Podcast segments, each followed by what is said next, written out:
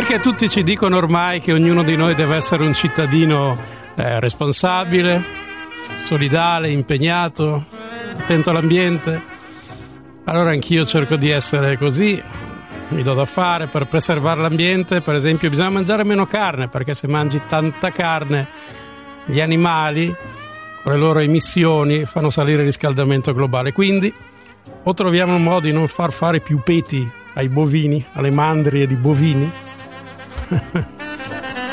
Oppure se continuo a fare i peti, bisogna che mangiamo meno carne. Io mangio, per esempio, al posto della carne il seitan, che è buono, se ti piace la gomma. Però ha anche un vantaggio, che se quando mangi il seitan lo finisci, se hai delle scarpe, puoi mangiare la suola delle scarpe, che è il sapore più o meno. E poi per essere un bravo cittadino responsabile ho comprato un'auto elettrica perché mi hanno detto che inquina meno. Poi ho capito perché inquina meno. Perché ha poca autonomia, dopo un po' si ferma, io vado a piedi e inquino meno. E consumo molte scarpe, che è un problema perché se poi finisce il seitan consumare le scarpe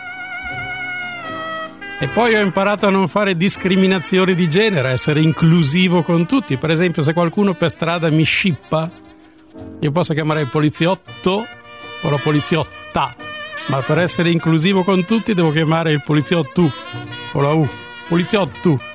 Sono stato scippato da un ladro che è più inclusivo per tutti.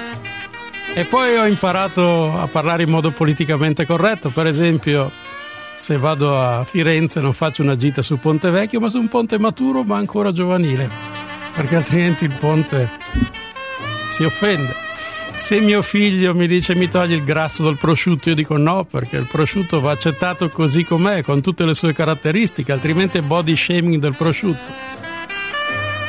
Se qualcuno in una gita in campagna mi dice hai visto c'è un asino, io dico no, non si dice asino, si dice c'è un mammifero che sarebbe anche intelligente, ma non si applica.